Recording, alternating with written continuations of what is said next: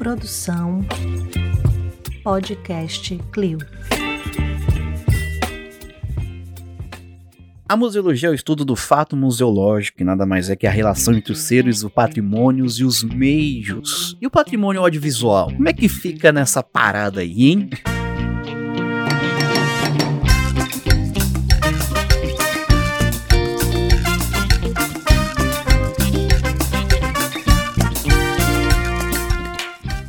Olá, queridos ouvintes, tudo bem com vocês? Aqui é o Gustavo Nalva e estamos começando mais um Museando, isso mesmo, Museando de número 77. Hoje, um assunto incrível que eu acho que é a primeira vez que a gente vai trazer aqui para os nossos episódios. E para falar sobre esse assunto que é patrimônio audiovisual, políticas públicas e conservação, tenho aqui a do meu lado, ela que é linda e maravilhosa, Juliana Gueiros. Alô, Brasil! Brasil! Como vocês estão? Não tô bem do seu lado, né, Gu? Infelizmente aí não tô. Mas logo mais você estará aqui do meu ladinho. Vou estar. Sim. Fiquem aí ligadinhos para os próximos capítulos, que vai ter novidade. Como vocês estão? Espero que prontos para conversar sobre isso, que vai ser show de bola. Isso aí. Mas, ó, em relação à nossa convidada hoje, você está do meu ladinho, porque olha. Lembra que... Exatamente. Lembra lá no começo da Museana quando a gente gravava com, com alguém que era fora de São Paulo, do resto do eixo de Rio São Paulo e a gente falava, ah, estouramos a bolha. Hoje a gente não existe nem bolha, né? Porque. Não tem mais, acabou. Bom, vamos lá, né? Vocês já leram aí no título, mas vão conhecer melhor sobre ela. A nossa querida, linda e maravilhosa Fabiana Ferreira. Oi, gente, bom dia no Brasil, boa tarde na França. Eu estou falando aqui de Saint-Denis, que fica ao norte de Paris. É, eu faço doutorado na Universidade Lusófona é, em Museologia Social. O meu campo de pesquisa é preservação audiovisual. É, eu estou terminando de escrever a minha tese agora. Eu sou graduada na Universidade de Brasília em comunicação.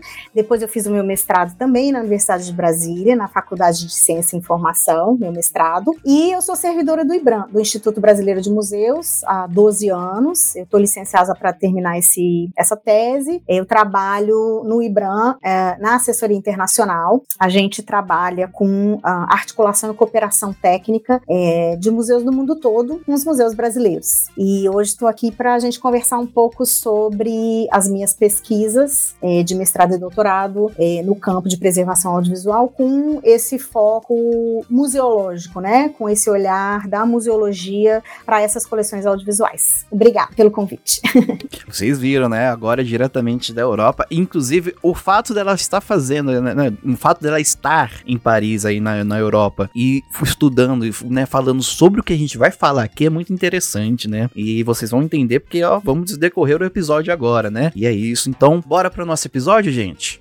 Bora. Queria um croissant só. É que isso é, é péssimo esse negócio do croissant, um negócio que eu ainda tô aprendendo a falar, né? Porque tem todo um processo.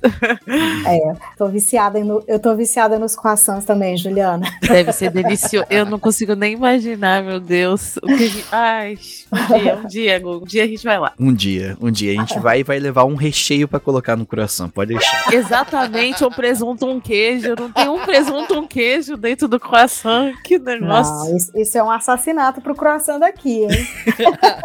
Imagina, a gente vai ser mandado embora, extraditado, e falar, saiam daqui agora. É, vão, vão, vão considerar vocês apropriadores culturais da gastronomia francesa, colocando recheio no croissant. Imagina, meu Deus. A gente vai levar aquele carimbinho de pessoa não grata, não grata. Mas vamos lá, é isso. Bom, já conheceram melhor sobre a, a Fabi, né? Eu já até expliquei para ela que a gente que é de São Paulo, a gente encurta os nomes. Tem gente que fica nervoso com isso, tem gente que, que gosta, mas aqui pra gente no episódio vai ser a Fabi.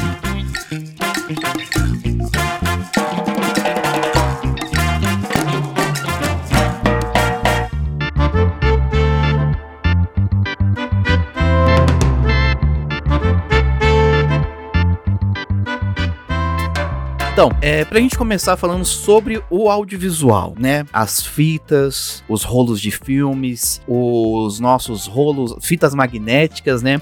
É, Fabi, para começarmos aqui, né? O patrimônio, o que, que é o patrimônio audiovisual? O que, que é o patrimônio audiovisual e por que, que é importante a gente preservar esse patrimônio? Para a gente começar essa discussão do que, que é o patrimônio audiovisual, a gente primeiro precisa deixar claro é, essa noção de patrimônio, né? Porque o patrimônio, a gente parte da premissa que é um objeto, um conjunto de objetos que tem uma chancela, uma chancela de é, uma chancela de um grupo de uma comunidade, uma chancela de um estado, de um país, é, que uh, informa que aquele objeto, aquela coleção tem uma relevância para aquele para aquele grupo, né? No caso do patrimônio nacional, o patrimônio então seria no Brasil os objetos ou as coleções de objetos é, que são relevantes para nossa história, para o nosso saber fazer, para as nossas culturas é, tradicionais. No caso do patrimônio audiovisual, é, a gente usa o termo patrimônio, mas na verdade a gente não tem patrimônio audiovisual. Por quê? No Brasil, é, historicamente, as coleções audiovisuais elas foram formadas é, no salve-se quem puder, ou seja, o que sobrou a gente trouxe para dentro das cinematecas e para os acervos, né? Então, não é necessariamente uma seleção de objetos de coleções é, que foram escolhidos a critério desses, é, dessas chancelas de comunidades de pessoas ou, ou dessa noção de Estado, né? Foi, na verdade, um resgate urgente que começou a ser feito a partir da década de 40 e 50 daquilo que sobrou do, dos primeiros anos de cinema no Brasil. Então, assim, a história do cinema no Brasil, que eu também não, não né, vai demorar muito para a gente contar essa história, mas é, do ponto de vista de historiografia é, de cinema, a história do, do, cinema no Brasil começou junto com o cinema, lá no, no começo do século XX. Então, a gente já tinha produções é, cinematográficas junto com as produções europeias, né? Porque os italianos, os franceses viajavam muito para o Brasil e eles trouxeram equipamentos negativos, é, a revelação de filmes, tudo chegou no Brasil é mais ou menos paralelo, né? No final ali do, do, dos anos 1800. E aí, é, essa produção não, não existe mais, ela, ela não foi salvaguardada, né?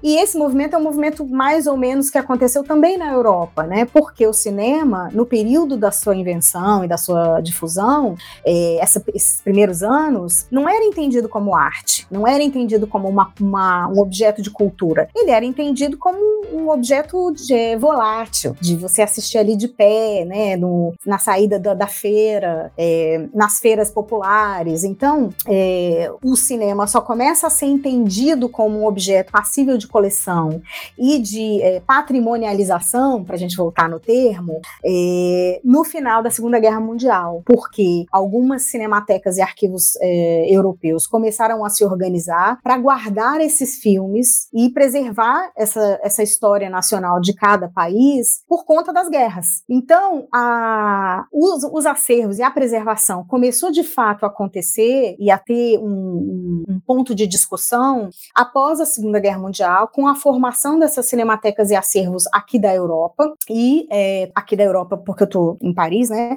Aqui da Europa, e, é, e aí a criação da Federação Internacional de Acervos Fílmicos, a FIAF, que é uma federação até hoje muito relevante, muito importante para a preservação do audiovisual do mundo, que começou a se organizar e a debater como é que a gente guarda essas coisas que a gente tem aqui, né? É, enquanto isso, no Brasil, o, a Cinemateca Brasileira começa a surgir. Aonde que a Cinemateca surgiu? Ela surgiu dentro de um museu. A Cinemateca Brasileira surgiu no Museu de Arte Moderna de São Paulo. Ela foi formada com uma pequena filmoteca de cineastas que começavam a colecionar e a pensar na relevância dessa formação histórica de uma coleção é, nacional.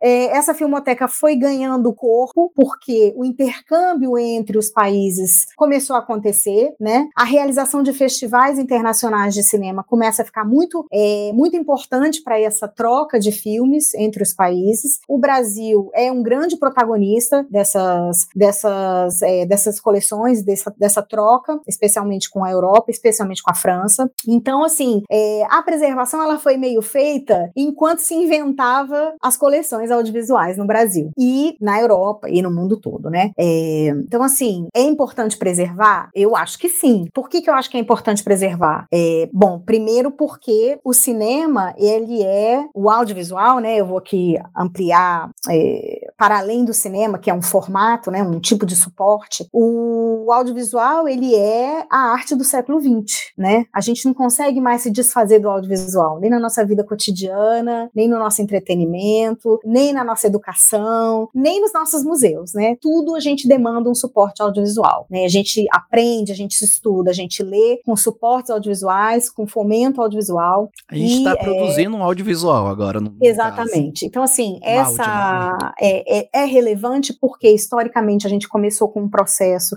de preservação de filmes em suporte de nitrato, é, depois mudou para o acetato, depois chegaram as fitas digitais, é, as fitas de vídeo, depois os CDs, os DVDs. Hoje a gente grava em, em câmeras com chip, né? As tecnologias que foram se desenvolvendo no decorrer dos anos, cada vez mais rápido e cada vez melhores, né? E cada vez mais baratas também, porque a democratização do acesso também permitiu a produção é, de pessoas que talvez nunca tivessem tido acesso à compra de um negativo, né? De filme que hoje é caríssimo, mas você grava aí no seu celular, faz aí tua história aí na tua quebrada e tá valendo, né? Você tá fazendo teu filme aí, tá registrando a tua história. É, então, sim, é importante preservar. E é, isso, assim, né? De um ponto de vista geral, acho que eu dei um, assim, não sei se eu fui muito clara, mas daí depois vocês, não, vão, vocês meditando aí. Não, bastante. Inclusive, só queria fazer um comentário que é importante até numa questão, assim, uma visão mais historiográfica. É você falando aí sobre, eu lembrei de um caso que foi comentado, né? Eu ouvi ser comentado esses dias por conta do, do submarino lá que, né, foi que uhum. afundou, que, né, se perdeu, que 29 dias depois do do, do Titanic afundar, lançaram um filme sobre Titanic. De 29 dias depois do, do, do Titanic, é, tipo, né, afundar, foi lançado uhum. um filme, e a gente não tem acesso a esse filme porque ele se perdeu. Então a gente não consegue entender, assistir aquele filme, e, e se a gente pudesse assistir aquele filme, prova, muito provavelmente a gente teria uma noção da, do pensamento, do sentimento daquela, do pessoal naquela época que o, que o Titanic afundou, porque foram 29 dias depois que lançou. Pois é. Ou seja, afundou, o pessoal já foi gravar. Já foi, é. Né? É. Então a gente teria uma noção muito maior sobre o impacto que foi aquele naufrágio para aquela sociedade, né? Exato, é, exato. é, assim, é, é isso, assim, eu, eu, eu pulei aqui o, o, essa questão do patrimônio audiovisual, assim, no, no que que ele se comporia, né? O que, o que que seria o patrimônio audiovisual? Então eu vou usar aqui um, um autor que a gente utiliza muito, que é o Ray Edmondson, que é um consultor da Unesco, ele escreveu um livro muito importante, depois eu vou disponibilizar aí para vocês e dá para fazer download, ele foi publicado pela Unesco. E aí o patrimônio audiovisual, então, incluiria tudo isso que a gente está falando aqui, né? Som, produção radiofônica, cinema, cinema película, TV, vídeo, é, celular, sons gravados é, para veiculação pública, privada, incluindo os objetos materiais que foram feitos é, ao redor dessas produções. Então, por exemplo, no caso do cinema de entretenimento, né, os filmes que a gente vai ver no cinema, é, os pôsteres, a cenografia, os figurinos, é, tudo isso faria parte, então, desse patrimônio audiovisual, né? Quando a gente está considerando o cinema como esse filme que a gente vai ver no cinema, né? Assim. É, e aí tem uma outra questão que é, é, a definição de documento audiovisual, porque quando a gente fala de patrimônio audiovisual, então a gente está falando desse arcabouço enorme, né? Que seria os museus de imagem do som, por exemplo, que lidam com esses, é, com esses objetos juntamente com a obra em si, né? Então, os documentos audiovisuais seriam essas obras é, dentro desses suportes. Então, o documento audiovisual seria especificamente o filme, o chipzinho que tem o videozinho gravado, é, a fita VHS, a fita Umatic, a fita Betacam, o DVD, o CD. Então, seriam os documentos audiovisuais seriam dentro desses suportes aonde existe é, as obras, né, audiovisuais. E aí, dentro desse patrimônio, a gente também considera o patrimônio imaterial, que seria esse saber fazer cinematográfico, né? As técnicas, a, a, a tecnologia de se escrever um roteiro, a tecnologia de se filmar, a tecnologia da iluminação, da fotografia, do cenário, do figurino, da maquiagem, dos efeitos especiais, tudo isso seria então também considerado é, patrimônio audiovisual e material, né? É, só para deixar assim mais completa a resposta. Sim, então dentro, é só para ver se eu entendi, dentro dessa desse entendimento de patrimônio audiovisual, tudo é patrimônio audiovisual, mas nem tudo é documento audiovisual, né? Documento Exatamente. audiovisual está dentro deste subgrupo de patrimônio, Exato. que é o isso. suporte, mais Exatamente. informação, né? Exatamente. Pronto. E é por isso que é, é por isso que esse, esse campo de, de patrimônio, né, esse campo é, de musealização desse, desse patrimônio é muito complexo, porque para além do documento audiovisual que já tem uma variedade de suportes, né, você para você preservar um filme nitrato, você tem aí uma série de recomendações é, para catar. Para você preservar um documento em uma fita VHS é outra série de recomendações completamente diferentes. Inclusive, é, nem sempre uma instituição é, que tem esse, essas coleções, ela dá conta das duas coisas. Então, por exemplo, na Cinemateca Brasileira, a especialidade da Cinemateca é o filme em película. Então, na Cinemateca Brasileira, nós temos um bunker para o nitrato, que é altamente inflamável, que foi desenhado exclusivamente para guardar essa, esses documentos audiovisuais, que são muito raros e muito frágeis, totalmente separado da outra coleção, que fica é, dentro das câmeras, né, frias e com controle de umidade, das fitas em acetato, dos filmes em acetato, né? É, diferente, por exemplo, da, das videotecas, que tem um, a, o, o, o, suporte audiovisual, o documento audiovisual em fita magnética. O Matic, Betacam, VHS, Super VHS, Digital 8, High 8, etc, etc, etc, né? Então, essas, a parte técnica da preservação audiovisual, ela é muito específica para cada formato. E, para além da, da parte técnica, ainda seria ideal considerar esse patrimônio ao redor dessas produções. Então, idealmente, seria uma coleção perfeita, né? Sim, nesse sentido, eu fiz uma pergunta, não sei se é aqui, até tava, a gente estava off gravação, eu fiz uma pergunta que, não sei se é aqui que se encaixa, mas talvez seja, a questão do retro do projetor.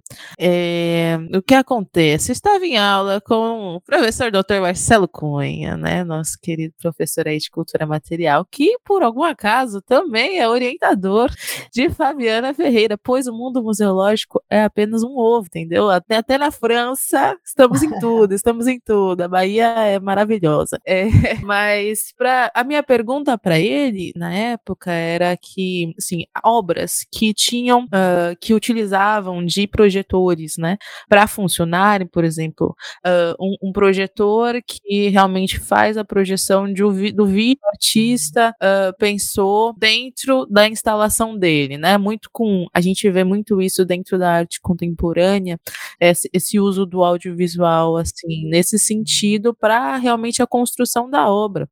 Esse projetor seria parte do acervo, seria a obra ou seria uma ferramenta, seria um, um suporte? Aí pensando aqui, ele é patrimônio, ele é documento, ele ele seria o que, né? Nesse o, o, o projetor em si. Olha, Juliana, eu vou dar uma resposta, a, a minha resposta, né? Porque eu não sou museóloga, né? É, mas eu, essa pergunta eu faria para o autor da obra. Então, quando Perfeito. você vai fazer a instalação de uma. Quando você vai fazer uma expografia, né? E você convida um autor para ir lá colocar a obra dele que tem uma, um componente de audiovisual, é, lá naquela, lá naquela, naquele convite vai vir as especificidades da obra, né? De como é que você vai embalar essa obra, de como que essa obra vai chegar no museu, como é que ela vai ser disposta, em, em que local, quanto de espaço físico, né, essa obra vai precisar. E dentro dessas especificidades tem essas questões técnicas, né? Então, que tipo de projetor? Esse projetor vai estar tá no teto, ele vai estar tá no chão, ele vai estar tá do lado da plateia, ele vai estar tá perto da tela. Que tipo de tela? Vai ser uma parede, vai ser uma tela, vai ser uma câmera escura, uma sala isolada? Todas essas especificidades, então, é, precisam ser delineadas antes da obra chegar no museu, né? Dito isso, eu entendo que o retroprojetor nessa, nessa obra ele seria é, parte desse patrimônio dessa obra que será montada, né? Ele, ele não é considerado patrimônio do ponto de vista é, de do ponto de vista cultural, ele não é considerado, mas ele é patrimônio é, que precisa ter lá o número de série registrado, Sim. que precisa estar inscrito na hora de entrar e sair do museu, na hora de ser retirado e colocado colocado. Até porque, é, como eu já falei aqui antes, né, a sucessão de tecnologias que a gente vem vendo, né, com a evolução do, da, dessas, desses formatos, é, em muitas situações, por exemplo, o autor que cria uma projeção para um, uma expografia, por exemplo, ele precisa manter o mesmo projetor. Então, daqui a 10 anos, quando a gente for ver essa obra novamente, ela precisa rodar naquele mesmo projetor que foi criado. É, porque, do ponto de vista de formato, daqui a 10 anos pode ser que esse projetor já tenha saído de linha, né? É, Hoje em dia, você, quando você compra um computador hoje, não tem mais a gavetinha do CD. Não tem, você não toca mais CD no seu Sim. computador. Você tem que comprar a gavetinha do CD à parte e instalar lá a gavetinha do CD para você ver as coisinhas e ouvir musiquinhas do, no seu computador. Por quê? Porque hoje em dia a tecnologia de MP4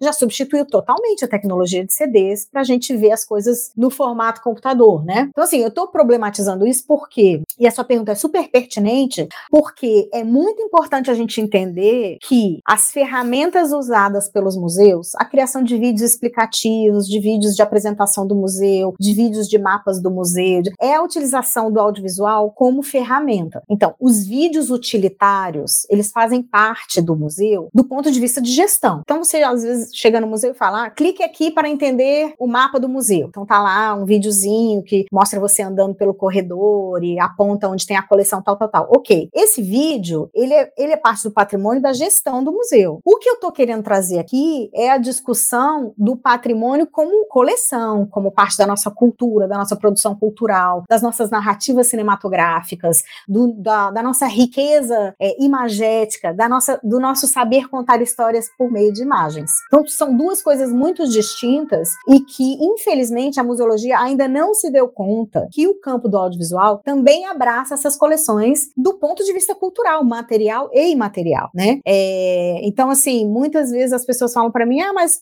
é, você não está discutindo os vídeos explicativos e os, os vídeos educativos dos museus. É porque eu não entendo isso como uma coleção patrimonializada e musealizável do ponto de vista histórico e nacional. É por isso. Assim, não é desmerecendo, é só que é que senão não dá não, não termina a tese nunca. É, Precisa fazer é exatamente. Se tudo é documento, nada é documento. Então, calma. Exatamente. É. Né? Vamos, e ele tem uma função educativa, né? Ele tem uma função ele já tem aquela função. Isso, exato. E aí, assim, quando, quando a gente fala, quando a gente começa a estudar a, o contexto da, do surgimento da, das cinematecas no mundo, o contexto do surgimento das cinematecas brasileiras, dos acervos brasileiros, a gente vê que essas coleções, elas são formadas por documentários, reportagens, filmes curtas, filmes longas de ficção. Deve ter um acervo no Brasil que, que uma pessoa resolveu arquivar todos os vídeos educativos é, de algum museu específico? Gente, deve ter, porque você sabe que colecionador coleciona tudo, né? Você sempre vai achar um ser humano que coleciona um negócio que você fala, não, não acredito, mas tem. Então, assim, imagino que tenha, mas o problema não é esse, o meu problema é outro e eu discuto outras coisas, assim, só para deixar claro. Tá certo. Muito legal. Não, só muito legal. Várias caixinhas foram abertas na minha cabeça. Várias caixinhas abertas. tá e aí, assim, para continuar aqui a, a, a, lista, né, assim, é, é importante a preservação e, e, e aí, assim, né, de novo, como é que a gente preserva as coisas? A gente preserva as coisas fazendo uma gestão, né? Fazendo uma gestão de acervo, fazendo uma catalogação, é, obedecendo aí uma série de recomendações e de premissas é, do ponto de vista institucional, né? Então, aqui eu já estou falando que eu entendo as cinematecas como museus. Então, para mim, a cinemateca ela é um museu. Por que, que a cinemateca é um museu? Porque ela possui um acervo. Esse acervo ele tem um catálogo, ele tá ele tem uma gestão, né? Existe uma gestão específica para esse acervo. Esse acervo, ele é compartilhado com a, com a comunidade, né? Então existem os festivais, existem as, a, a, a difusão desse, desse acervo, e esse acervo, ele é usado para educação e pesquisa. Agora, a especificidade de uma cinemateca é que nem tudo que está lá dentro pode sair lá de dentro para ser mostrado. Por quê? Porque se a gente coloca, porque o,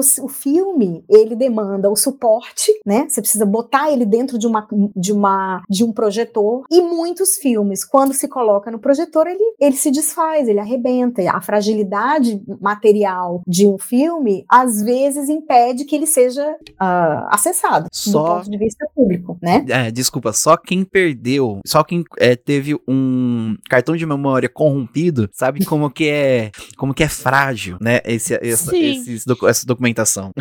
Ô, é, Fabiana, agora, esse, esses vídeos, esses filmes que não podem ser acessados, não é que dizer, tem lá, a gente tem um acervo físico, né? Mas porque a gente entende documento como suporte mais informação, né? E aí, e essa informação que a gente não pode acessar? A gente sabe que existe, mas não pode acessar.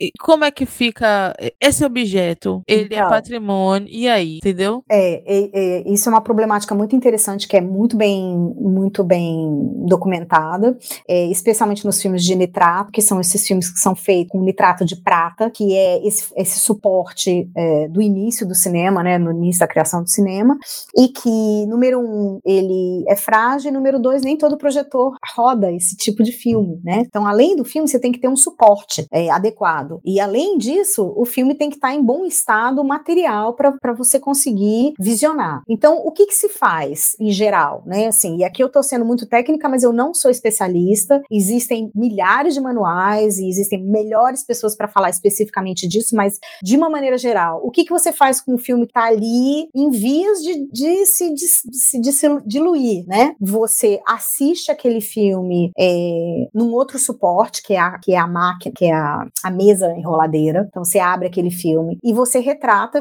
frame por frame, né? Então você vai fazer uma descrição daquele, daquele material num documento de papel. Então você como pesquisadora quer ter acesso a um filme de 1908 e esse filme não vai ser acessível a você porque ele está muito muito frágil, você demanda então da instituição a descrição desses desses objetos. Claro, se você é uma pesquisadora, você marca uma consulta, é possível você ir lá na câmera, na mesa enroladeira e você, pessoa física, assistir frame a frame, com supervisão técnica, com luva, com máscara. É possível, né? Assim, o objeto, ele não está totalmente isolado da, da publicização. Ele só não pode ser passado lá no Cinemark do shopping center. Essa publicização, ela não, ela não vai acontecer. Como que ela poderia acontecer? Se esse filme passasse por um processo de copiagem em que aquele objeto consegue ser passado para um outro objeto, né, num outro suporte, no caso, aqui já adiantando a, a questão da digitalização.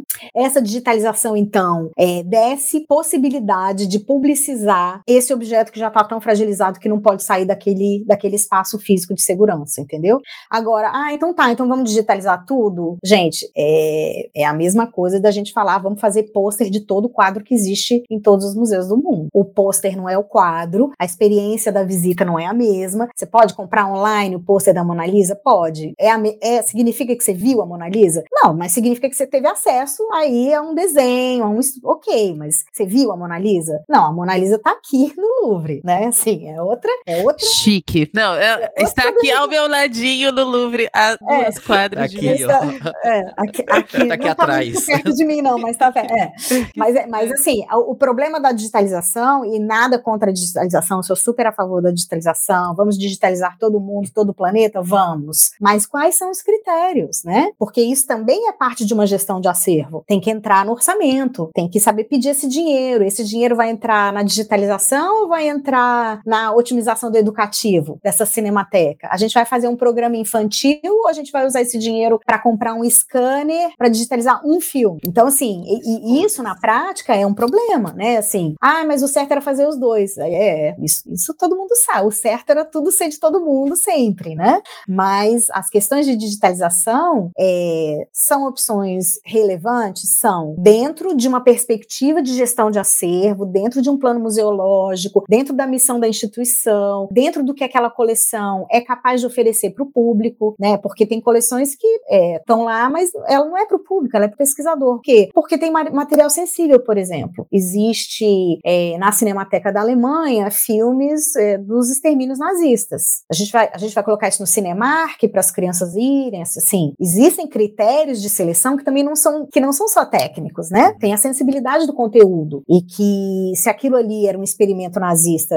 é, no período da guerra, hoje é um objeto histórico, mas que precisa ser assistido dentro de um contexto de, olha, você vai ver aqui imagens sensíveis, né? Imagens que colocam um ser humano numa situação deplorável. Então, é, não dá para a gente colocar isso na televisão, não dá para você deixar isso ser digitalizado e colocar na internet, no YouTube, né? É uma responsabilidade ética da instituição que ela precisa bancar, né? Ela precisa dizer, eu não vou, eu não vou é, publicizar esse objeto por motivos de sensibilidade humana, né? Assim, tem um problema ético aí, né? Também.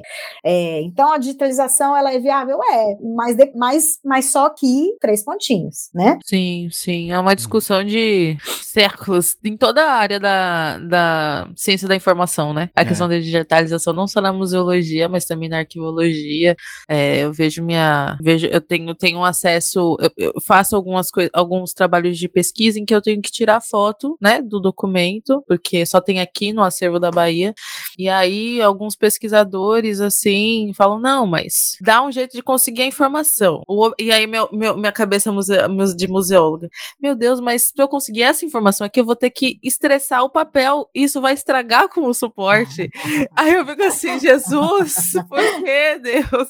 E aí, essa, essa então, é, é, isso aqui é só um exemplo de tipo, como a gente tem que realmente ver em micro muitas vezes, né? Ver qual isso. é a situação específica e, e, é. e fazer o juízo aí não dá pra gente, né, então, dar, isso, dar uma generalizada. Assim, então, assim, é por isso que eu entendo cinematecas como museus, porque você não pode usar o mesmo plano museológico em todo museu. Você não pode pegar um museu, o plano museológico do Museu Histórico Nacional, copia, cola no Museu do Índio, copia, cola no museu. Não, não não Sim. é assim. Você faz um, um, um plano museológico de preferência é, dialógico, né, com a sua equipe, de preferência incluindo toda a equipe, debatendo, de preferência colocando ali o dinheiro que você tem e o dinheiro que você não tem, né? Você, você faz um plano é, museológico construído ali com base na realidade daquele museu. Existem diretrizes? Existem as diretrizes. É, é, seria ideal, né, o museu ter as, as, as hierarquias e as rubricas de preservação, de conservação conservação, de gestão, de educativo, né? Idealmente, sim, mas a gente sabe que essa não é a realidade de muitos museus, né? Então, é, a Cinemateca está incluída nessa problemática, né? Ela é um museu? É. Ah, mas então ela tem que, ela tem que ter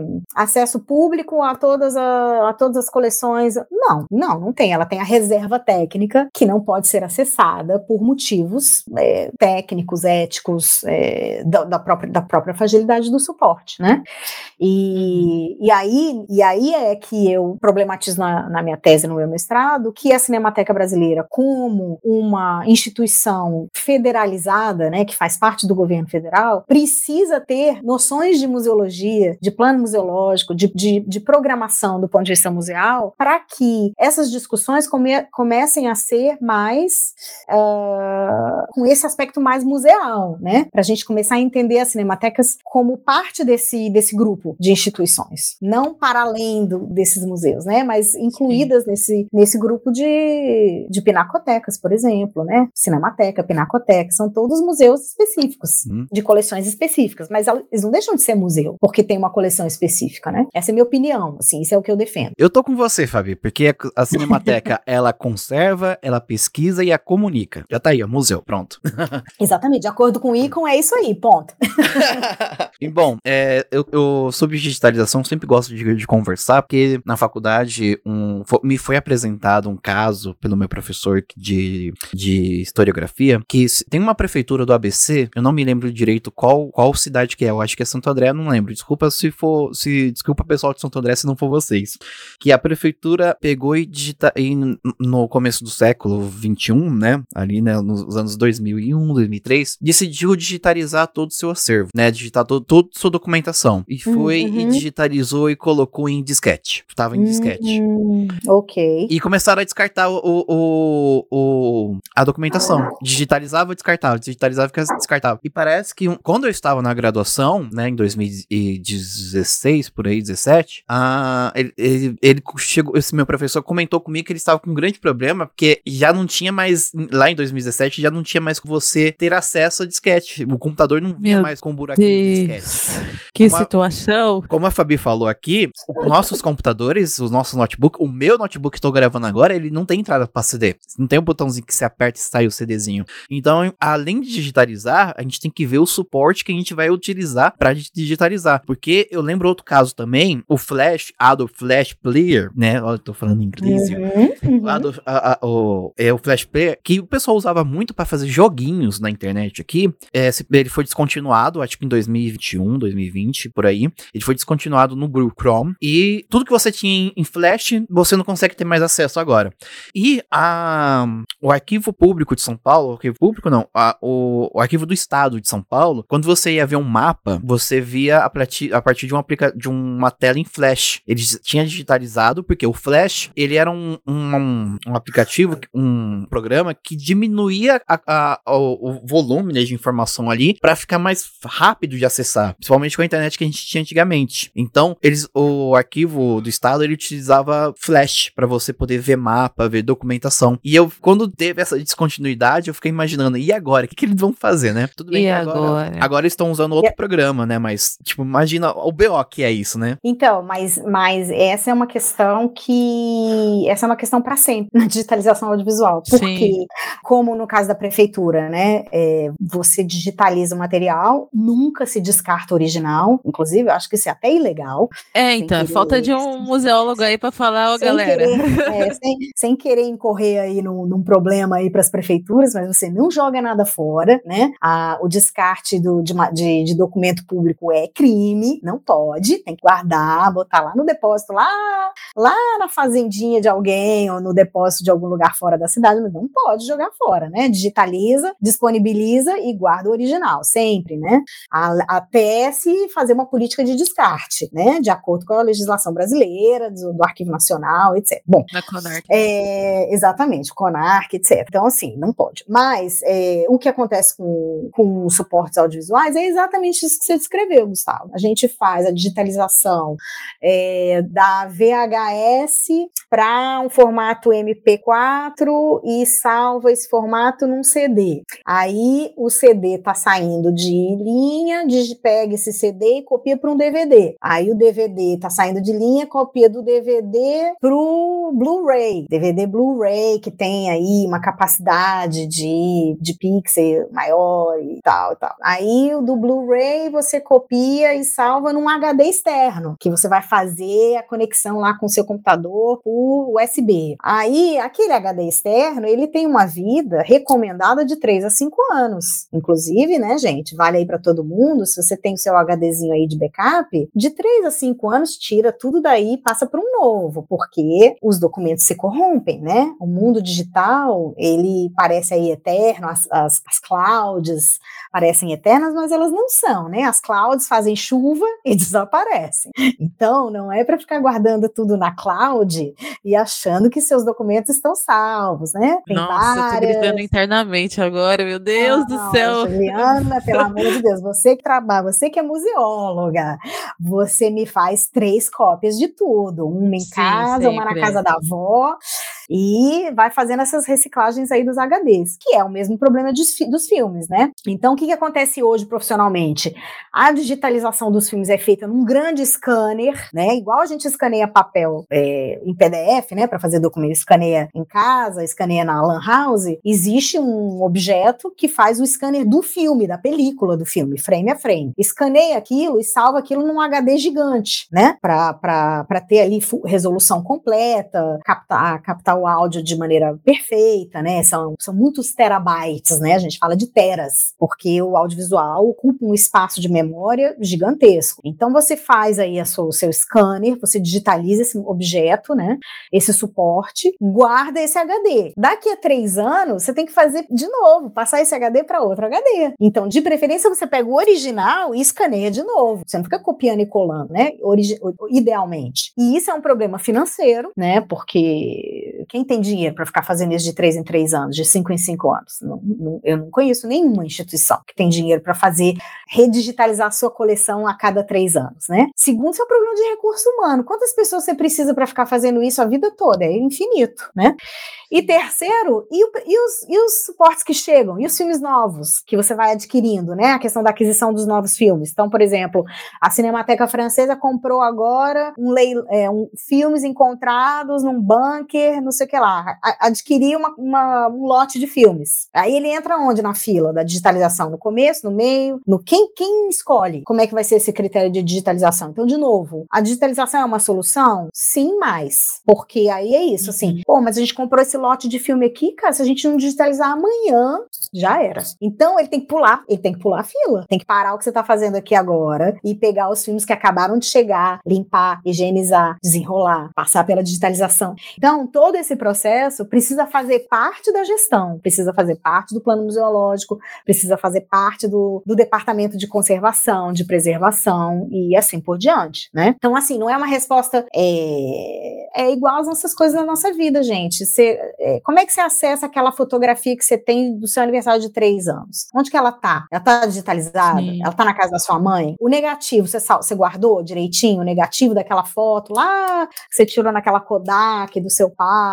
Que, onde estão esses objetos, essas coisas? É, a premissa é a mesma, né? Só que do ponto de vista profissional, Sim. isso aí tem que ter uma, uma lista, né, Sim. né? De, de check-ins. Ainda trazendo, e, e, esse é um exemplo agora que eu acho que se encaixa, um exemplo pessoal agora meu, que meus pais vieram para Salvador, eu tirei várias fotos deles com o celular, né, com o meu celular. Só que os meus pais não vão fazer esse acesso pelo celular sem. Para eles, creio eu, a partir, né, do que eu entendo deles, então assim, a partir deste microcaso, para eles é mais importante ter impresso. Então o que eu vou fazer? Vou imprimir. Então às vezes até esse, né, esse essa contrário, esse, esse, esse movimento contrário assim de não levar para o digital, mas trazer para o físico é mais interessante para se ter um acesso à informação, né? Então, ah, é, essa, é, é, muito. Então, essa, essa, isso que você acabou de falar, é, assim, para mim é, é, muito importante, sabe, Juliana? Porque, assim, é, ok, a gente tem toda essa problemática aí da, né, da, da parte da, dos quesitos técnicos, né? Demanda muito, demanda dinheiro, demanda organização e, e tal. E aí, já meio andando para frente, né? Essa coisa da preservação no Brasil. E, e, e é, essa problemática né, da preservação no Brasil. Se a gente não tem uma política pública que vá fazer uma salvaguarda, ou uma premissa, ou uma organização dessa problemática, quem é que vai fazer isso para nós? Porque no Brasil nós temos excelentes acervos audiovisuais. Nós temos o Arquivo Nacional, nós temos a Cinemateca é, que fica dentro do Museu de Arte Moderna do Rio, nós temos a Cinemateca Brasileira, a Cinemateca Católica, que fica em Porto Alegre, nós temos Cinemateca no Recife, em Salvador. É, elas, elas chamam de outras coisas coisas, né? Tem filmotecas, arquivos, acervos, tem vários nomes para se denominar essas instituições que guardam o audiovisual brasileiro, e é, cada um lutando do jeito que dá, né? A gente sabe que o, o patrimônio cultural no Brasil ainda é, é, não tem esse entendimento de, de ser necessário um dinheiro. Todo mundo acha lindo guardar, mas ninguém sabe que o tanto de dinheiro que precisa, né? E política pública é o resguardo do dinheiro para a gente fazer as coisas que precisam ser feitas, né? A gente não faz política pública de graça. E, e, do ponto de vista cultural e do ponto de vista de patrimônio, é, é, faz muito pouco tempo que a gente está demandando isso do, do Estado, né? Assim, com o primeiro governo Lula, com o ministro Gilberto Gil, a gente começou a implementar uma noção de cultura, é, de cultura como, como uma política, né? A cultura como política e a política com, e a política cultural, ou seja, criar planos, projetos, orçamentos, editais, estruturas governamentais que apoiem as instituições e as pessoas que querem trabalhar com cultura e com patrimônio. Faz pouco tempo, a gente é muito jovem, né? Nesse início de, de, de construção. A gente andou muito, né? A criação do IBRAM. O IFAM é uma instituição muito, muito, muito poderosa, né? E muito, muito sólida, né? Historicamente, a gente começou aí preservando igrejas e centros urbanos, porque a mentalidade daquele período era essa. Mas a gente se desenvolveu muito rápido, a gente está evoluindo muito rápido, né? Com as discussões patrimoniais.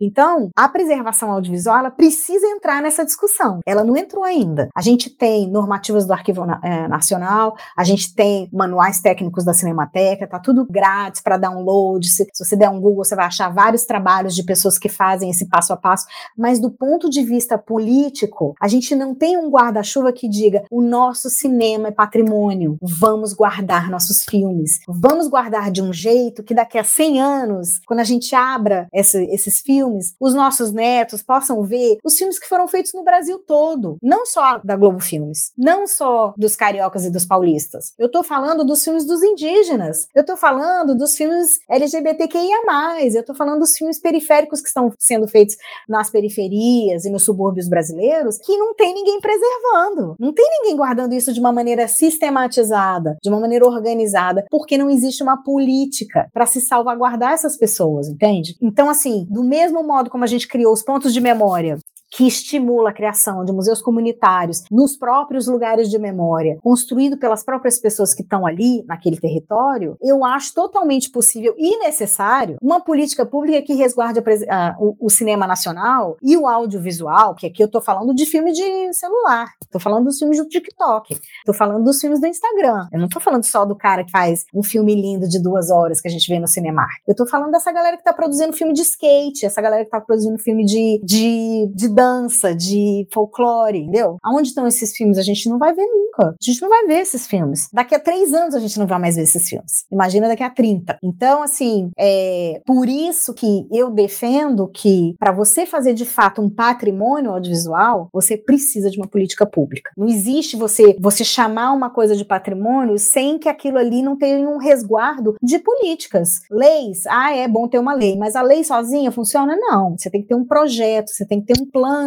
de execução de atividades é, para não só fazer aquilo acontecer, mas também para estimular as pessoas a entenderem que elas, que elas merecem guardar aquelas coisas para elas mesmas e para o futuro, né? Assim, então é, é isso. Assim, eu, eu acho que é primordial discutir política dentro, de, dentro dessa instância de preservação audiovisual, entendeu? E aí por isso é, meus estudos e tal e é, e por isso que eu acho que a Cinemateca Brasileira é esse carro-chefe nessas discussões. É por isso que eu trago ela para minha pesquisa dessa maneira assim um pouco mais é, de frente, porque ela é uma instituição federalizada, ela tem toda a expertise técnica, toda a competência de, de construção desse, desse, dessa parte técnica, né, de gestão. É, tá tudo pronto. A gente precisa aprender com eles, né? Assim, eles precisam fazer uma, uma criação de uma rede, uma rede de, de, de acervos audiovisuais, igual a gente tem aí a, a rede LGBTQIA a rede. A gente tem diversas redes no Brasil que foram construídas a partir das demandas delas próprias, né? O próprio setor começou a se mobilizar e falar: pô, eu tenho aqui meu acervo de objetos indígenas, deixa eu ver lá no Pará se tem alguém que tem um cocar semelhante. Ou vamos trocar informação de como é que a gente está preservando essas plumas. A mesma coisa, né? Sim, muitos insights bom, porque é muito interessante pensar nesse sentido também o, o audiovisual e a produção coletiva de audiovisual, essa identificação, essa formação formação de rede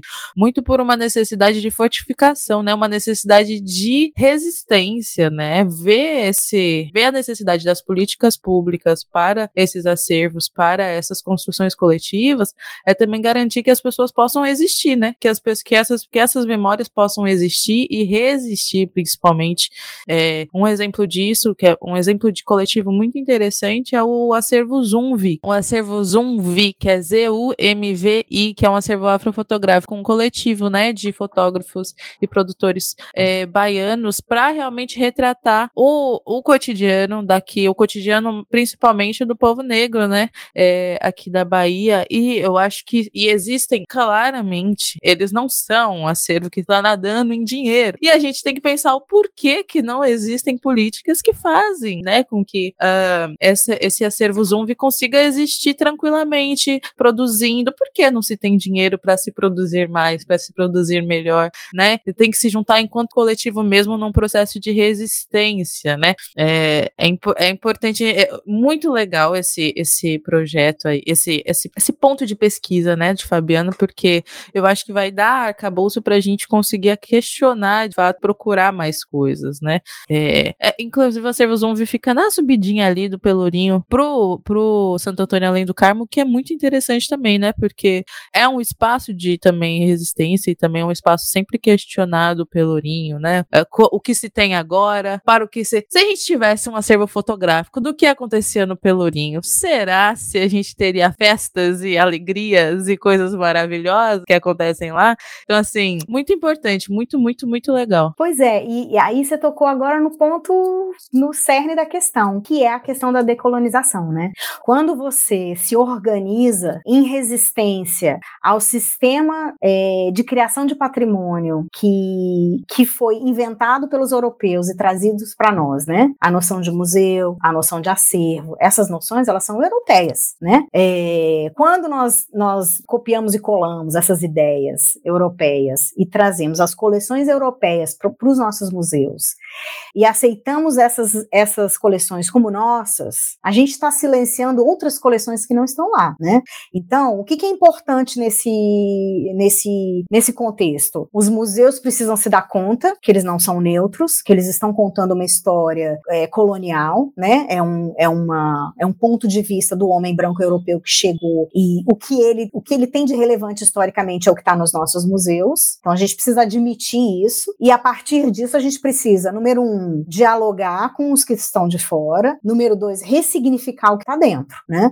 Então, assim, é, o Pelourinho foi um lugar de tortura, foi um espaço de, é, de, de, provação de, de, de, poder, né, do homem branco, do senhorio, contra as pessoas escravizadas do, do, do período, na Bahia, no Salvador, e hoje ele foi ressignificado para esse lugar de festa e de, e de espaço público, de celebração da cultura negra, da cultura baiana, né, da, do espaço histórico. E isso é importante ser dito sempre, porque não, aquele lugar nunca foi um lugar de festa, ele virou um lugar de festa, né? Então ele foi ressignificado, ele foi tomado por, esses, por, por essas pessoas que ali estavam e criou-se ali um espaço de diálogo e de ressignificação. É, Sim. Só é possível fazer isso se a gente começa a reconhecer que tem muita gente do lado de fora dos museus. E esse, esse, esse muita gente do lado de fora, além deles precisarem se organizar como rede, como comunidade e como movimento de memórias e de patrimônios entre si, eles também precisam entrar nesses espaços de poder que são os museus e desconstruir pelas fissuras, né? Então, assim, vai ter lá uma, uma exposição de uma pessoa negra, um artista negra lá dentro do museu? Vai, ah, que ótimo. Então vamos lá assistir, vamos fazer um debate, vamos problematizar essa pessoa negra dentro desse espaço branco, né? Assim, essa, essa, esses aspectos da decolonização dos espaços de memória são fundamentais. E o Brasil está anos-luz de muitos países, gente. Por quê? Porque a nossa cultura de resistência, ela é uma cultura de resistência que veio dos movimentos escravagistas, né? Que veio do, do, dos negros quilombolas que lutaram contra a escravidão durante todo o período. O Brasil foi o último país a, a declarar a, a, escra a abolir a escravidão, né? Depois da abolição, a gente tem um histórico péssimo de políticas públicas para a inclusão dessas pessoas escravizadas para dentro da sociedade. A gente tem uma reparação histórica aí que, né, de novo, não sou historiadora, mas a gente tem uma reparação histórica e cultural. A gente tem uma reparação histórica cultural e de memória e de patrimônio. Então, se a gente, se a gente começa a se organizar só nesse aspecto de reparação histórica com as pessoas é, negras e, e, e, e, de heranças negras, a gente já tem aí uma decolonização completa, né? Se a gente começar só disso, se a gente fizer só isso, já é coisa pra caramba, né? Então, como é que a gente decoloniza a preservação audiovisual? Na minha opinião, a vantagem é que, como o cinema começou só no, no começo do século XX, a gente já consegue dar um pulo, a gente não precisa criar museu, a gente não precisa fazer um museu do homem branco para depois descolonizar, depois. Não, não, não. A gente já dá esse pulo, vamos criar redes, vamos criar comunidades, vamos decolonizar essa preservação agora, vamos criar as comunidades, vamos fazer uma rede de, de, de preservação audiovisual das favelas, das pessoas pretas, das pessoas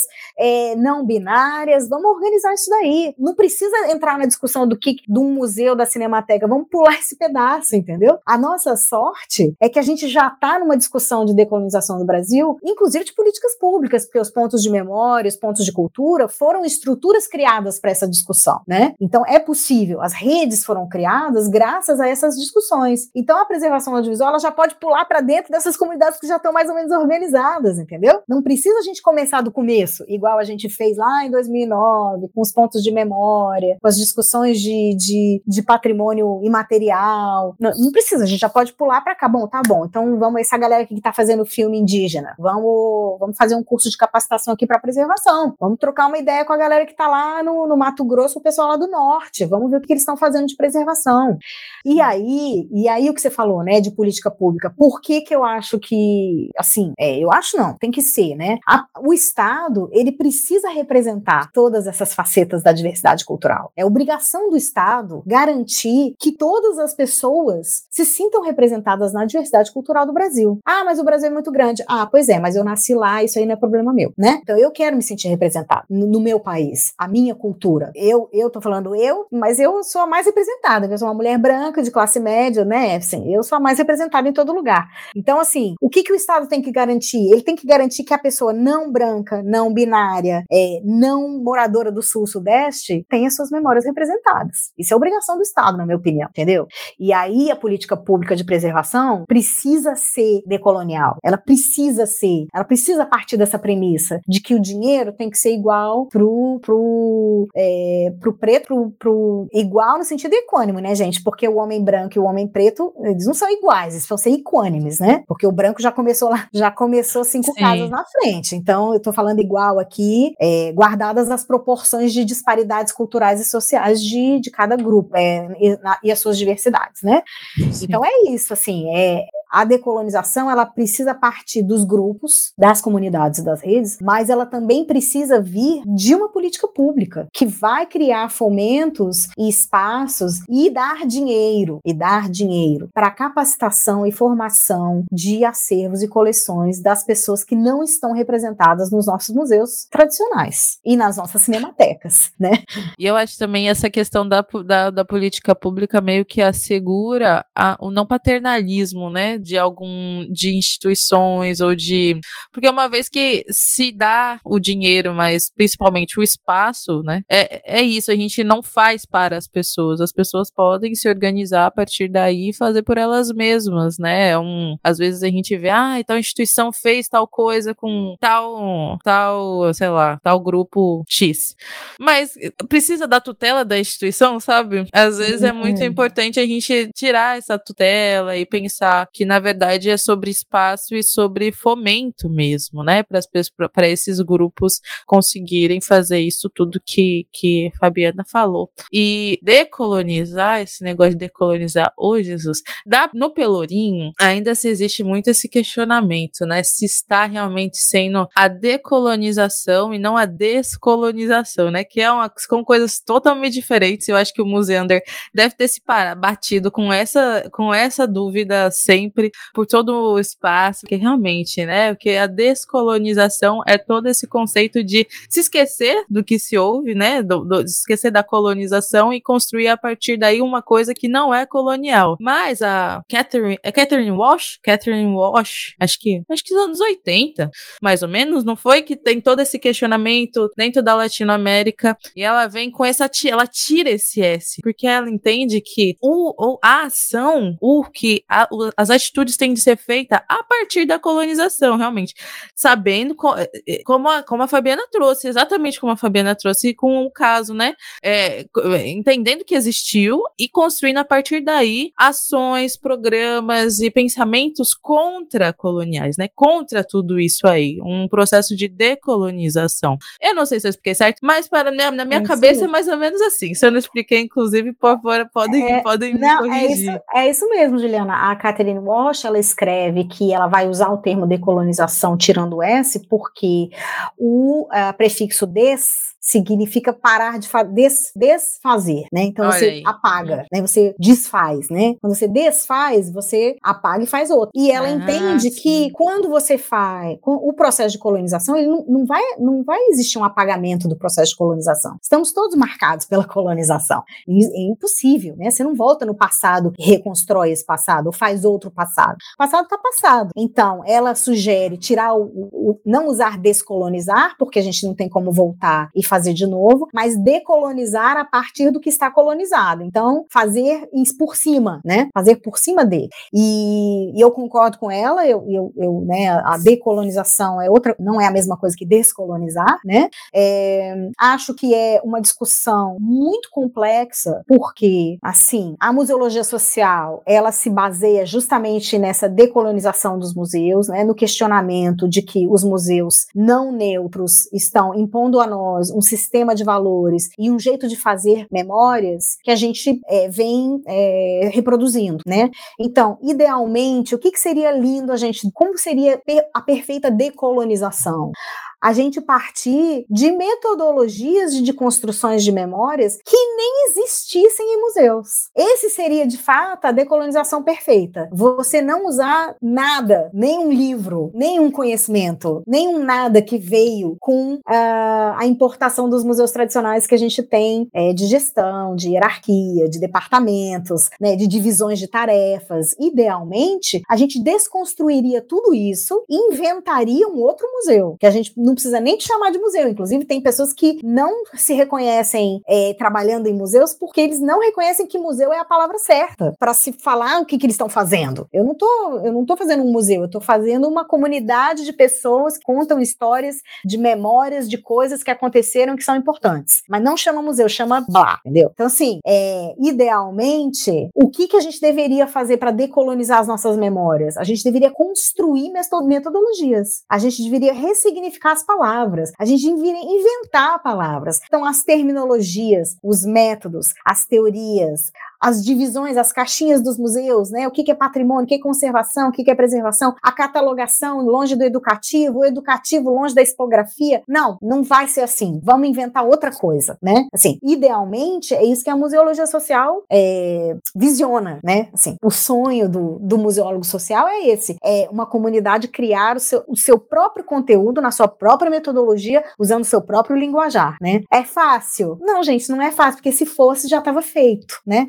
E especialmente difícil porque você usa desses degraus da academia, das estruturas metodológicas, dos sistemas educacionais, que são todas caixinhas europeizadas, né? Então você usa de tudo isso para construir uma coisa diferente e essa coisa acaba que não é diferente, porque você acabou de sair, você é filhote de toda essa construção colonial, somos todos, né? Então, essa ruptura, na minha opinião, é, e a conclusão que eu tô chegando agora com 50 anos, é que essa ruptura, ela não vai ser uma ruptura, é, ela precisa ser radical, mas ela também precisa ser pelas fissuras, entendeu? Então surgiu uma brecha, então vamos lá, pontos de cultura. Surgiu outra brecha, beleza, pontos de memória. Ah, surgiu mais uma brecha, redes, vamos fazer redes, vamos discutir os problemas, vamos fazer disso uma comunidade. Por quê? Porque de fato a gente não vai construir, desconstruir, implodir, desfazer toda essa estrutura acadêmica, metodológica, tradicional dos museus, da educação, da educação museal, dos programas de de, graduação, de pós-graduação, assim, são várias coisas nessa pirâmide, né, pra gente desconstruir. Mas eu acho possível, entendeu? Acho possível. Acho que quando a gente lê Krenak, quando a gente lê Boaventura Santos, né, quando a gente lê Bell Hooks, Catherine Walsh, a gente começa a se inspirar nessas pessoas que não estão necessariamente compactuando com esses pensamentos. Eles estão dentro, né, tipo a gente aqui, né, a gente está nas nossas universidades, nas nossas faculdades, questionando muito, assim, eu sou uma pessoa que eu critico mesmo, entendeu? Não tá bom, não. Não tá bom, não. A gente se propôs a fazer, a gente não tá fazendo, não tá legal, não. E no IBRAM eu sou essa servidora, olha, não tá bom, não. A gente falou que a gente ia fazer aqui política pública para museu e a gente não tá dando conta de fazer. Não tá legal. Vamos fazer melhor. O que, que a gente pode, entende? É uma vida, né? É uma vida de luta. E é uma vida de resistência. Mas essa é uma opção de quem decide trabalhar com patrimônio e memória. De fato, né? É, ninguém dorme em paz. Dentro da...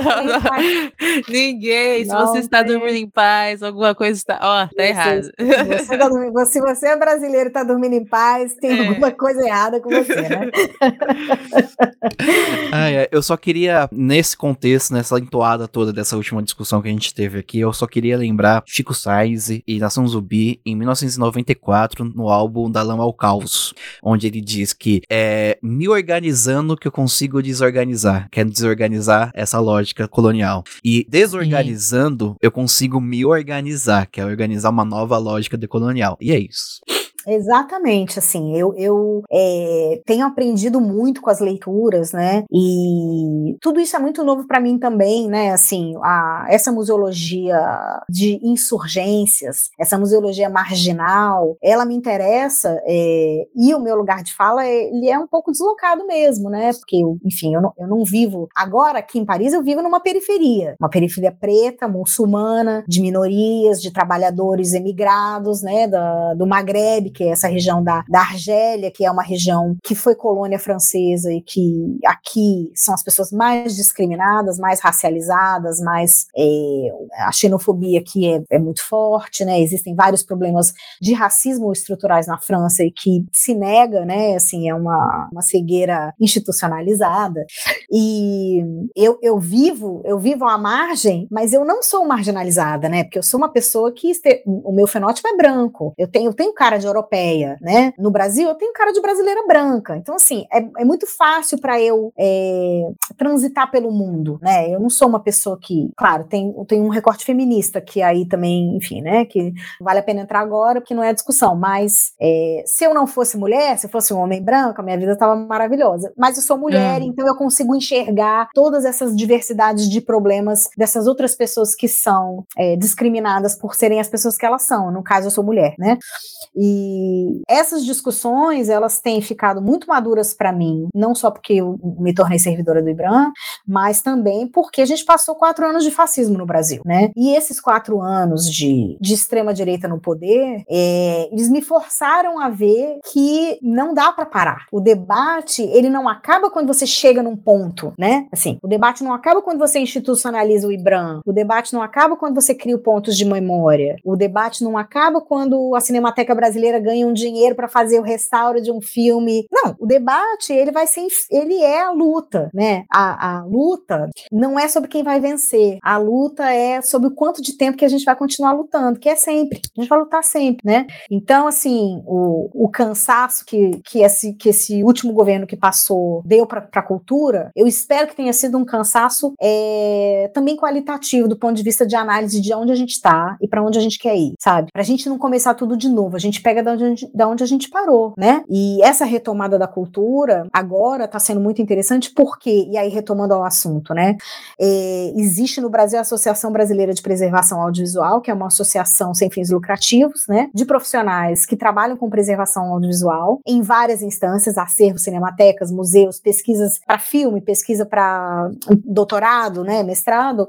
E essas pessoas se reúnem todo ano no Cineop, que é um festival de cinema voltado para educação e patrimônio, lá em Ouro Preto, em Minas Gerais. E é, no Cineop de 2008, eles criaram um Plano Nacional de Preservação Audiovisual, que é um plano de política pública, de implementação de, de, de modelos e instâncias de, de preservação, para incluir o audiovisual dentro desse escopo de preservação e memória. Esse plano ficou aí porque né, foi para a gaveta, porque não conseguimos articular é, com os governos que, que foi entre sai, acaba o Ministério da Cultura, volta ao Ministério da Cultura, tira o Ministério da Cultura que também, né, essa inconstância institucional no Brasil é um problema muito sério. Mas agora, finalmente, a boa notícia é que o Cineop acabou de acontecer, o Plano Nacional foi revisado e ele foi entregue ao Ministério da Cultura do Brasil. Então agora é um momento, inclusive para quem está tentando estudar a preservação audiovisual na museologia, esse é um momento maravilhoso de estudo. Por quê? Porque a gente está saindo de um lugar e indo para outro lugar. E acompanhar do ponto de vista acadêmico essa essa essa movimentação né? Esse plano nacional agora foi aceito pelo Ministério da Cultura. Vamos começar a implementar isso? Vamos criar rede, vamos fazer pressão, vamos criar estruturas de grupo de trabalho, grupos de estudo, para começar a fazer disso, de fato, uma política, né? Sai do papel, vamos começar a fazer uns testes, umas consultorias, umas pesquisas. Isso é histórico no Brasil. A gente nunca teve isso, nem o começo disso, né? Então, assim, é muito pertinente a gente começar essa discussão hoje, porque no final desse governo, a gente vai ter resultado, para bem ou para mal. Então, a acompanhar esse desenho de, é, de como que a BPA entregou esse plano e o que, que esse plano vai ser daqui a quatro anos, daqui a três anos, daqui a oito anos, entendeu? Do ponto de vista de tudo, criação de rede, mobilização do setor, mobilização dos campos, né, dos profissionais. Por exemplo, a gente precisa de capacitação. Assim, a galera que sabe mexer com filme, película, nitrato, scanner, com três pessoas, cinco pessoas no Brasil, entendeu? A gente tem uma preservação continental para fazer no Brasil, né? O Brasil é um continente gente. Essa Sim. galera não pode nem se reunir no mesmo prédio, que se acontecer alguma coisa com o prédio já era, não, né? Exatamente assim, tem uma pessoa, o, o, Jesus, que é uma pessoa que trabalha na Cinemateca Brasileira, que eu conheci em 2018, é, eu nem sei se ele ainda tá lá, mas ele é o único cara que sabe mexer numa máquina específica para fazer um trabalho específico. Alô, museanders, procurem Jesus. Na Cinemateca, obviamente. Procurem Jesus. Ver, Procurem, ajoelhem no chão e chamem Jesus. Não, mas Peçam para Jesus. Pede para ele ensinar, por favor.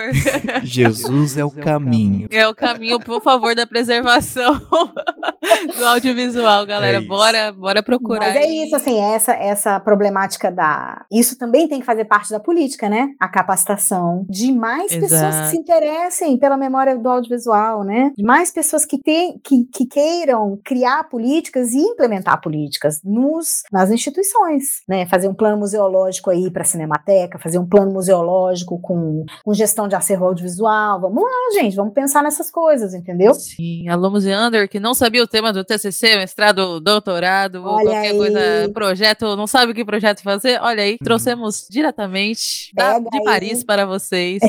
É. Pega aí um filme que você ama do seu Isso. coraçãozinho e vai uhum. desconstruindo esse filme aí para saber onde é que ele tá hoje. Cadê esse filme que você viu que encantou seu coraçãozinho? Será que ele tá guardado para você ver de novo? Inclusive. Se não, como guardar? Sim. Inclusive, eu acho muito interessante a questão do audiovisual, porque é uma documentação que mexe com seus sentimentos, mexe com o seu, o, o, o seu ser em si, né? Porque, tipo, uma coisa é você estudar com um documento, papel, assim, se você tiver uma outra relação com papel, beleza.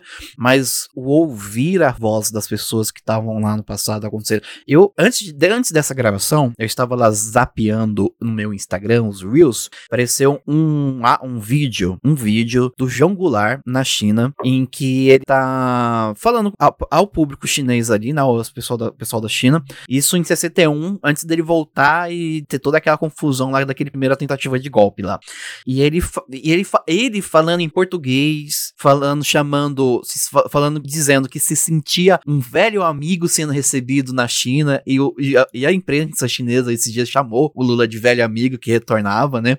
Ouvir a voz dele, é, também ouvir a voz de outras pessoas no passado, ver elas. Uma vez a gente gravou aqui sobre a Semana de Arte Moderna e foi passado pra gente que havia um áudio do Mário de Andrade cantando, né? Um, um único áudio, registro de áudio dele, que hoje tá no YouTube, né? Foi digitalizado e a gente deu, garantiu esse acesso né?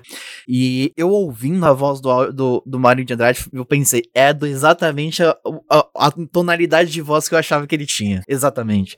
Então, esse, essa documentação mexe com o nosso sentimento, mexe com o nosso ser, né? É uma coisa é, incrível. É, então, é engraçado você falar isso, Guga, porque assim, o cinema, é, quando se estuda cinema como, como linguagem artística, né? Quando se estuda cinema como ferramenta poética, né? Ferramenta de, de da, da da, expressão do ser humano, né? Nós, como pessoas, usamos a arte para expressar quem a gente é e quem a gente sonha ser, né?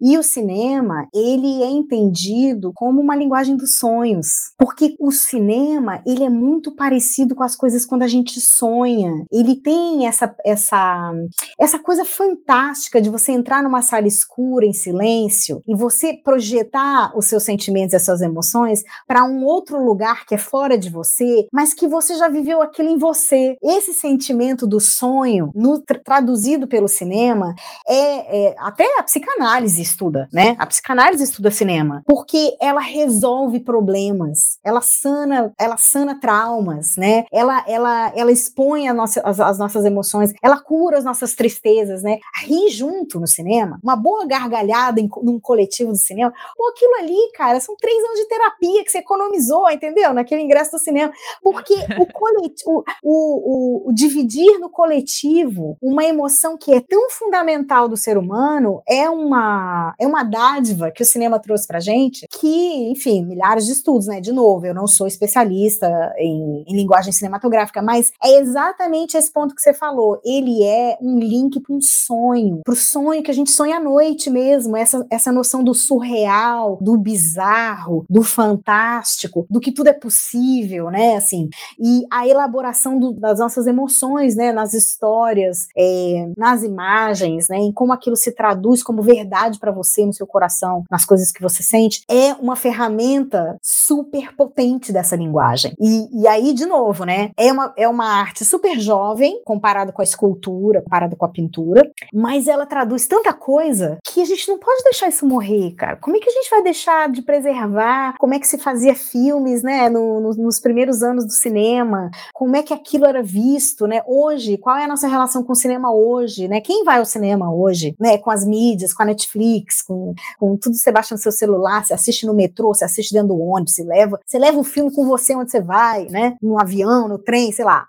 Tudo isso precisa ser patrimonializado nesse sentido, entendeu? Sim. E, e aqui eu já puxo só uma sardinha rapidinho para a minha área de pesquisa aqui, assim. E como fazer tudo isso aí, né? Como transmitir tudo isso, todo essa, esse encantamento para pessoas que não enxergam e não ouvem, né? Como trazer. Ó, vamos também. Políticas públicas também são boas para que a gente possa pensar audiodescrição, possa pensar outros tipos de acesso a tudo isso que é tão importante e é patrimônio, ou seja, é direito, né? É algo que Exato. é de direito. Muito legal. É, a, aqui na, aqui na, na cidade onde eu moro, em Saint-Denis, tem um cinema que, por acaso, o diretor de cinema é meu marido, e existe um ora, programa. Ora.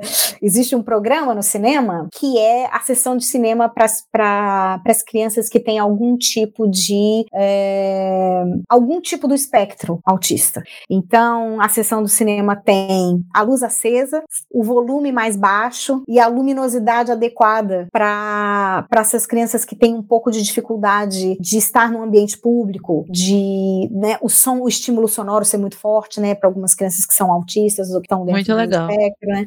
E, e, é lotado, gente. É lotado. As crianças vêm, as, os pais trazem as crianças. Existe público, né? Existe, existe público. Existe público para isso. Existe, assim, existe. Eles amam vir para o cinema. Eles amam, assim. É, e, e no Brasil tem também as iniciativas, né? Assim, eu não sei se você conhece, Juliana, a Desirê Nobre, que é minha colega do doutorado, e ela tá ela a, a especialização dela é em, é, em públicos com algum tipo de deficiências, né? Assim, e ela está escrevendo uma tese de doutorado sobre isso e, e ela faz, ela fala muito isso, né? Assim, a importância das políticas para também atender essa, essa dimensão dessa população que é invisibilizada na cultura, né? É, tradução de libras hoje já é uma lei, né? Já é uma, uma obrigação em alguns casos, mas, por exemplo, no cinema a audiodescrição ainda é muito rara, né? Assim, acho que aqui também é, para ser bem sincera, acho que aqui bastante. Tem muito audiodescrição, né? E, e é isso, né? Se você tem, se você constrói uma política, essa política vai ter tentáculos. E esses tentáculos, eles chegam em todos os lugares, para o bem e para o mal. Eles vão problematizando tudo que eles vão passando pela frente, né? E isso, isso imagina você criar uma rede de preservação audiovisual para as pessoas com deficiência, cara. Olha isso, você fazer um contato com esses grupos, com essas, com essas organizações não governamentais desses grupos de pessoas que estão aí no Brasil, cegos, surdo-mudos, é, pessoas com espectro, né? Enfim, várias, tem várias linhas aí de atuação. E você criar uma política pública de preservação audiovisual para essas pessoas, entendeu? Pô, isso é genial, cara. Trabalho com uma vida toda. Sim, vamos juntos, galera, vamos juntos nessa. Eu dando serviço para os estudantes, né? É, perfeito. Questão de ordem, questão de ordem. Ah, sobrou essa aqui de como garantir o acesso, é como vocês começaram a falar, eu já fui lá, tipo, selecionei aqui, porque eu acho que tá dentro disso, né? Quer comentar mais Sim. alguma coisa sobre esse garantir o acesso ao público, esses bens? Eu acho que eu acho que a gente fala um pouco assim misturado, né? né? É, é, uhum. Por conta da, é, por conta do, assim, do ponto de vista de preservação audiovisual, é claro que a garantia ao acesso é a premissa final, né? Você preserva para as pessoas verem. Ninguém quer guardar as coisas a sete chaves para morrer no fundo junto com o Titanic. A gente quer guardar para a próxima geração ver, né? Ou, ou, ou exibir, ou, ou, saber que existe, né? É, no entanto, no caso da preservação audiovisual, é, é uma questão de caso a caso, porque dependendo do suporte audiovisual, dependendo da instituição que guarda e dependendo do conteúdo desse suporte, esse acesso precisa ser problematizado. Então, o suporte está frágil, a gente não pode publicizar um filme que vai arrebentar no projetor. É, o filme tem cenas sensíveis a algum tipo de público, é, a gente não pode publicizar um filme da câmera de gás nazista é, num, né, num cinema, num festival de cinema, né? É, então, esses critérios de publicização precisam ser problematizados de acordo com o que, o que você tem em mãos, né? Então, vai ser muito mais de acordo com a obra e com a condição da obra do que é, uma regra geral. A regra geral é publicizar? É a regra geral, mas, é, porém, precisamos aí problematizar as questões éticas e técnicas é, de cada situação e de cada filme ou de cada projeto. Cada caso um caso, né? Cada caso um caso. É, a gente vai fazer uma, vamos fazer uma camiseta, Ju, cada caso um caso, que é, um, é o que a gente mais fala. É, cada caso um caso, é verdade. Exatamente. Bom, é isso, né? Eu acho que já falamos bastante aqui, eu tô muito contemplado, eu tô muito feliz de estar gravando isso hoje. É um sábado de manhã pra gente aqui maravilhoso pra mim, que Fabi, eu tô eu, a minha vontade agora é levantar e te dar um abraço apertado. Oh, eu, tô, eu, gostei muito desse.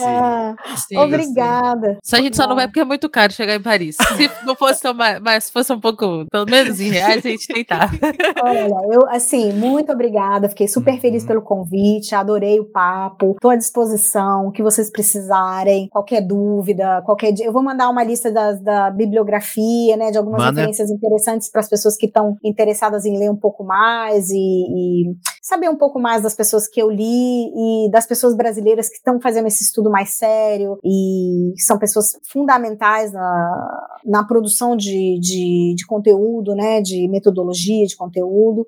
E, e é isso, estou aqui em Paris, venham me visitar. Para vocês que têm interesse em intercâmbio internacional, intercâmbio cultural, façam buscas, existem muitas bolsas de estudo, uhum. não é impossível. É fazer uma capacitação técnica no exterior, uma pós-graduação, é muito importante para a vida das pessoas, assim. Nem digo do ponto de vista profissional, eu digo mais mesmo de formação de ser humano, assim, é muito importante a gente enxergar os outros e entender os nossos problemas com outros ângulos. Aprender outra língua é sempre incrível, comer outras comidas é sempre incrível. É, essa experiência, né, do sair das nossas casas e encontrar outras casas no mundo é uma experiência de ser humano, né? E é, e é assim, eu recomendo. Eu sou uma pessoa do mundo e eu gosto muito de viajar, mas eu, eu para além de, da pessoa que eu sou, eu acho que é um desafio pessoal que a gente precisa se impor para a gente calçar o sapato do outro de vez em quando e entender que tem dor muito parecida, mas também tem dor muito diferente, né? Então é, é, importante essa, essa banda pelo mundo aí. Recomendo e venham me visitar. Iremos.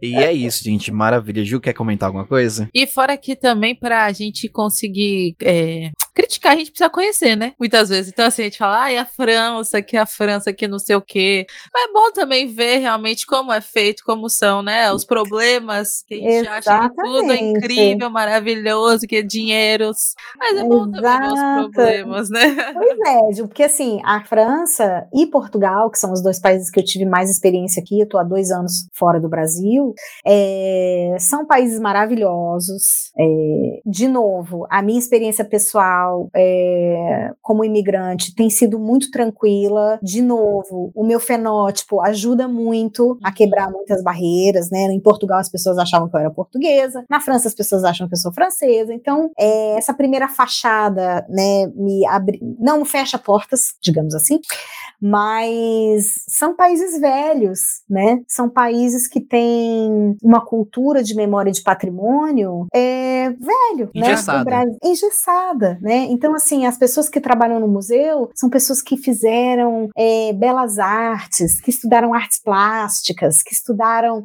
né, a pintura clássica, são pessoas que são é, de uma educação de arte nesse sentido fino, da arte clássica, da arte como um, uma coisa superior ao popular, né? A, ah, arte, a arte folclórica, a arte popular, ela não é vista como uma coisa musealizável, né? E aí chega a gente no Brasil, cara, que a gente tem museu para tudo, entendeu? A gente tem rede para todo mundo, todo mundo cabe nas nossas conversas quando a gente fala de museu. E problematizar isso nesse país tem sido muito interessante para mim, porque eu vejo pessoas inteligentíssimas, super articuladas, que realmente não estão enxergando o que eu tô falando, sabe? Uhum. Então é muito interessante ver como nós estamos muito à frente do ponto de vista do debate, do discurso e desse pensamento inclusivo, que o, o europeu fala muito do pensamento pensamento universal, universal pero não mútil, né? É, universal a partir de um padrão não é universal. Universal é hétero cis branco, né? Uhum, sim. E quando de fato universal somos nós brasileiros, né? Nós somos a verdadeira potência do universal, porque a gente tá todo misturado mesmo, agora já era. A Sim. gente já todo mundo é meio preto, meio branco, meio meio índio, a- meio asiático, né? Todo mundo tem um pouco de tudo. A gente come pizza de comida árabe e a gente dança todas as músicas e a gente ouve todos os instrumentos e nós somos essas pessoas, É, né? uma vez eu fui num restaurante que era por quilo e era num sítio chamado Maída. Aí eu consegui colocar num prato macarrão, feijoada e sushi. Eu olhei pra aquele prato e falei, isso é Brasil. Isso é Brasileiro. Ai, mas- Então, essa, é, esse, é, e, os, e os europeus, né, os portugueses e os franceses, é, e, em particular os franceses, eles têm uma, eles têm um fetiche, né? O francês tem um fetiche Ah, com o brasileiro, né? Existe um fascínio, assim, que eu não consigo muito bem explicar o que que é, que eles amam a gente mesmo, né? Eles amam a gente, eles amam o Brasil, eles amam os brasileiros, eles amam tudo que é nosso, é, tem o recorte colonial, mas também tem uma outra coisa que eu não consigo muito bem explicar, sabe? Uhum. É, Passível de pesquisa, passível de pesquisa. totalmente, e que eu acho que a gente tem que entrar nessas fissuras de novo, entendeu? Ah, então vocês gostam da gente agora, né? Matou tudo nós aí há uns anos Ah, atrás, mas agora assim, vocês ah, gostam. então, agora que vocês Então estão tá achando a bom. gente lindo, então deixa eu te ensinar aqui, que é ponto de memória aqui. Vamos fazer um ponto de memória aqui no, nessa periferia muçulmana negra aqui. É. Vamos ver o que, que acontece. Deixa, né, eu, vamos- deixa eu imprimir o boleto da dívida histórica aqui para. Isso. Pode pagar a prestação. Pode É, começar, a pode. gente faz um cartão de pagamento aqui. Ai, é isso. Gente, Brasil é maravilhoso. A- apesar da, da chamada elite do atraso, o Brasil tem uma vanguarda cultural gigantesca e é isso. Bom, Fabi, só aqui só gratidão né, em gravar esse episódio com você. É, eu acho que é um muito enriquecedor. É uma coisa que, como você falou, deu o próprio exemplo do, do encontro que teve em Ouro Preto. Esse podcast também será uma vanguarda nessa discussão, né? Vai dar um acesso legal à- à galera. E é isso, bora falar das nossas indicações então? Sim. Bora que bora. Yes. É. Ui. Bom. Entrei na personagem, calma aí. Ui. Ui.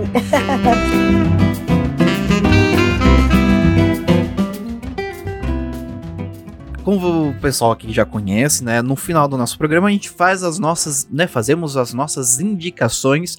Indicamos tanto livros, leituras, vídeos, filmes, tudo que a gente acha que seria interessante o nosso ouvinte, né?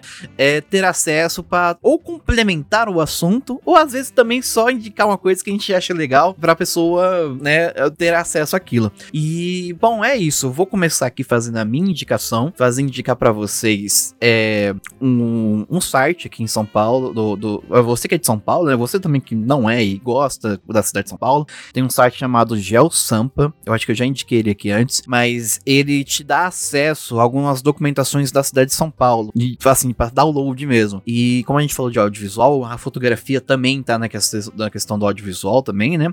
É, lá você consegue fazer downloads de fotos aéreas tiradas da cidade de São Paulo de 1940 e 1954, né? Você consegue também consegue downloads de fotos de, de mapas de 1930, de 1964, fotos de satélite, assim, então um grande registro. E eu sugiro para vocês também, quem não conhece essa ferramenta dentro do Google Maps, para já conhecer, porque eu acho um negócio muito interessante, que é o Street View, que você consegue voltar no tempo e acessar imagens de 2010, 2011, ou seja, a cidade de São Paulo em si, ela tá toda mapeada ah, tipo, em dois, você quer saber como era a cidade de São Paulo em, 1900, em 2010, em 2010? Em Google Street View, volta lá, você consegue não só 2010 e acompanhando, ver prédios que não existem mais, ver cenários que não existem mais, é, não só em São Paulo, onde tiver Street View que, que já passou, né, consegue ter acesso. Inclusive é uma outra discussão, né, porque é uma memória da cidade que tá na mão de uma empresa privada, né, então tem aí, pano pra manga. Ju, quer indicar? Ah, o Zoom, né? O projeto Zoom, que além de que tem on, online, né? Se você estiver na Bahia, é, se você estiver em Salvador ali, dando um rolezinho, passe por lá também. É só passar o, o Benin, né? O. Ai, meu Deus, esqueci o nome. Ai, ai, ai. Enfim, na entrada do Pelourinho pra ter uma ruinha do lado da casa do Benin, que é pra Santa Antônia do Carmo, ele fica logo ali, é muito interessante, mas também tem um online, se você não estiver por aqui, zonv.com.br. Também tem um outro, um outro projeto, mas aqui é mais sobre, né, nessa, desse núcleo periférico de São Paulo, né, que é o Vivência 011, se vocês procurarem no YouTube, tem Vivência 011, que é um projeto audiovisual de um amigo meu, Wes Xavier, que é o cotidiano e modas periféricas, então, a, o Instagram dele é muito legal também, chama Ogum Doce, se eu não me engano, mas a gente coloca o arroba, é, que fala sobre a moda periférica enquanto identidade, resistência, então, né, a gente vê uma, uma padronização de, de discursos em que o periférico é sempre posto realmente na periferia, né, das discussões e ele quer, ele traz isso aí para para realmente o começo, né, para realmente um, um espaço de, de discussão e, e ele dá, ele tem vários insights muito legais e o visual é muito bonito, muito, muito bonito.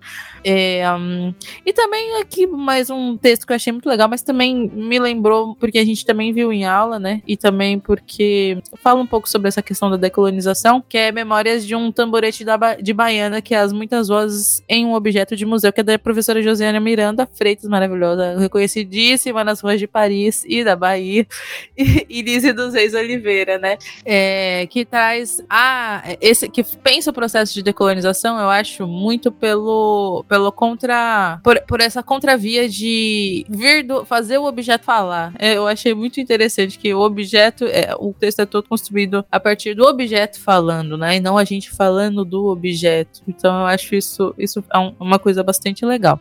Tem no repositório também, é só procurar. Tá? É facinho o acesso pelo online, tá bom? Essas são as minhas indicações de hoje. Maravilha, Juliana. Agora vamos para Fabi. Fabi, você tem indicações para o nosso público? Gente, eu vou mandar para vocês uma lista de referências bibliográficas, de teses, é, de teses, de, de trabalhos de uhum. conclusão de mestrado, alguns livros, mas aqui eu vou indicar o site da Cinemateca Brasileira, que é cinemateca.org.br. Lá no site vocês vão ver que a Cinemateca tem uma, uma programação super ativa, vários festivais acontecendo, é, uma base de dados com uma filmografia super, super, super, super gigante dos filmes que existem no Brasil. É, então é um catálogo muito interessante. Não necessariamente eles têm lá dentro, mas eles souberam que existe esse filme. Então é uma, uma filmografia bem completa. Uhum. Também tem é, uma, uma coleção super legal de cartazes dos filmes, é, que está digitalizada, então você pode ir ali dar uma uma, sapeada nos cartazes das décadas de 60, 70, 80, muito filme legal.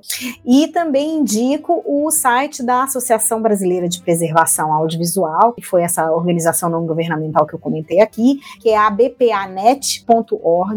É, para vocês, eles têm um Instagram também, para vocês ficarem por dentro dos cursos de capacitação, dos encontros, é, dos estágios, do Plano Nacional de Preservação Audiovisual que foi entregue pelo Ministério da Cultura, quem são essas pessoas que estão fazendo parte da BPA. Lá também eles colocam algumas publicações interessantes de preservação audiovisual, manuais e, e etc. E é isso, por hora, acho que só, assim, da minha cabeça são esses. E assistam filmes, gente, vejam sim, sim. vejam muito uhum. filme, sempre, toda hora. É, criem esse hábito de assistir os filmes longos, os filmes de duas horas, de três horas, esses filmes malucos, os filmes difíceis, os filmes fáceis assistam, assistam filmes. Assistam. Vão ao cinema. Principalmente pessoal que tem um cinema de rua na cidade ainda, vão lá neles, porque São Paulo, se eu não me engano, tem dois. Nenhum, é, inclusive, é, tá o Marabá. É. São Paulo tinha diversos cinemas de rua, agora a gente só tem dois, se eu não me engano. Eu acho E eu só fui em um, que é o Marabá, ali da República, que é um uhum. cinema incrível, incrível, inclusive. Mais barato que os, cine os cinemas de shopping e uhum. gigantesco, muito lindo. Então Mas ocupem esses cinemas, viu? Eles vão voltar. vão, fique tranquilo, fique tranquilo.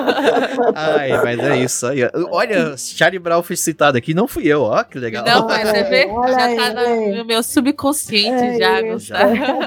Uhum. Inclusive, ve, vejam lá o post que a gente colocou do, na, no nosso Instagram, no, lá do Museu do Clio, que é sobre o Santo Tupinambá, que tá voltando da Dinamarca pro Brasil, Olha né? E a gente colocou lá o, o, chorão, falando, mas ele vai voltar. É, a gente recebeu uns filmes também da Itália. A gente Sim. recebeu a devolução de uns filmes da Itália aí no mês passado. O Ministério da Cultura mandou buscar aí um lote de filmes brasileiros que estava na Itália é uma negociação aí de devolução do nosso patrimônio também. Sim. É, a galera tá querendo ficar amigos nossos, é. né? Engraçado ah, tá vendo? Aí. Vamos, olha vamos. aí, olha como a Terra plana gira. Não é? A Terra plana não gira, ela capota. É, inclusive, antes de gravar também, eu tava aqui zapeando, eu vi um rapaz, um indígena, eu esqueci o nome dele agora, você perdoa aí, o digital influência indígena, que ele comentou que vão é ser Tupã? devolvidos. Não, não, não sei, não lembro. Ele comentou uhum. que vão ser devolvidos 160 é, peças indígenas do, da França vai devolver pro Brasil. Num processo que foi bem complicado. 160 peças indígenas, assim, rituais, ritualísticas, né? É isso. Vamos ficar observando, né? Vamos Estamos observar aí como que tá sendo feito. Vamos ficar, eu já, olha, eu vou falar Estamos pra vocês de, de novo, Museander. Vamos ficar de olho como tá sendo feito, qual que é o interesse. É. Que isso, quando esse bola é grande, o santo desconfia. Então vamos, vamos aí. Incrível, né? Só o Lurinha voltar que o pessoal quer conversar com a gente de novo. Muito. ah, tá vendo? É assim, é desse jeito. Ai, maravilha. Bom, é isso. Olha aqui, ó, a gente já vai encaminhando aqui para nossa, nossa, o fim da nossa gravação. Lembrando que tudo que a, que, a, que a Fabi passar pra gente, a gente vai colocar na descrição desse episódio com os links. É só você ir lá e ó, clicar, que vai, vai ser direcionado, tá? Então vai estar tá tudo no, na, na, na, no, na, descrição aqui do, do episódio. E lembrar uma coisa importante, né? A Fabi, ela tá aqui porque ela a gente se segue no Instagram ali e a gente, é, recentemente, um tempo atrás, na verdade, a gente publicou um, um forms, né, para as pessoas virem gravar com a gente. E a Fabi foi lá e se inscreveu, olhou e falou, ó, bora que bora. E ela foi uma das primeiras pessoas a se inscreverem e a gente chamou. Então, você quer gravar com a gente? Quer, né, assim, tudo bem, pode chamar a gente no Instagram, mas tem lá o forms que você já é, deixa tudo detalhadinho lá, tudo bonitinho, que a gente já entra em contato com você pra gente gravar. Porque é isso, a gente quer democratizar o acesso a essas, a essas pesquisas, a essas discussões. Então vem, traz, traga essas discussões pra gente que a gente aceita muito. E eu quero Sim. agradecer muito a Juliana Gueiros por ter gravado com a gente hoje. Ah, e obrigada eu, nego. Sempre um prazer, sempre uma felicidade. Sábado só museando para me fazer acordar feliz um sábado de manhã. Apenas. Apenas ele. para me fazer sentir assim, feliz. E mais que isso, mais feliz ainda depois de sair do episódio. Foi incrível. Muito, muito obrigada, Fabiana. Vários questionamentos várias, várias coisinhas aqui para pensar agora. Eu acho que isso faz, né, a gente sentir que tá fazendo algo de fato pra museologia, né? Juntos, fazendo essa troca. Muito obrigada por ter procurado também. É, ou então só falar, dois, então aqui, bora gravar e a gente, bora gravar, que é assim que a gente funciona em rede. Então, muito, muito, muito obrigada. Coma muito croissant por mim aí, por favor. Compre especificamente um presunto sadia, entendeu? queijo qualidade, coloque dentro e coma, porque assim você faz justiça. Isso é decolonização, o resto é bobagem. Na frente do seu marido, de preferência. Na frente do seu marido. Divórcio na certa. Obrigada, Guga.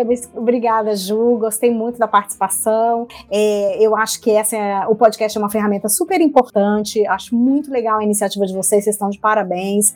E a, ah, faço muita questão de participar, porque eu acho que a, a graduação e a pós-graduação em museologia precisa se aproximar dessas questões do audiovisual e do cinema. Achei que seria uma boa oportunidade para a gente botar aí fogo nas cabecinhas, para as pessoas começarem a pensar e, e se questionar e problematizar a, as coisas que a gente falou aqui, né? De novo, estou à disposição de vocês, o que vocês precisarem e podem contar comigo. E é isso. Um beijo para cada um de vocês, um abraço para cada um de vocês e a gente se vê na próxima. É isso. E também fica aqui para você que a gente está disposto a qualquer coisa. Quer falar sobre algum assunto? chama aí a gente que a gente desenrola.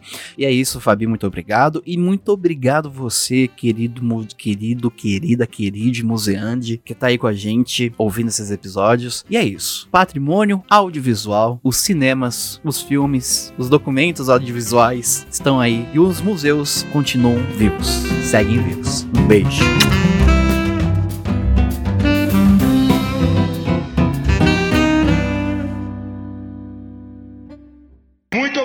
Vão com Deus, valeu. Santos!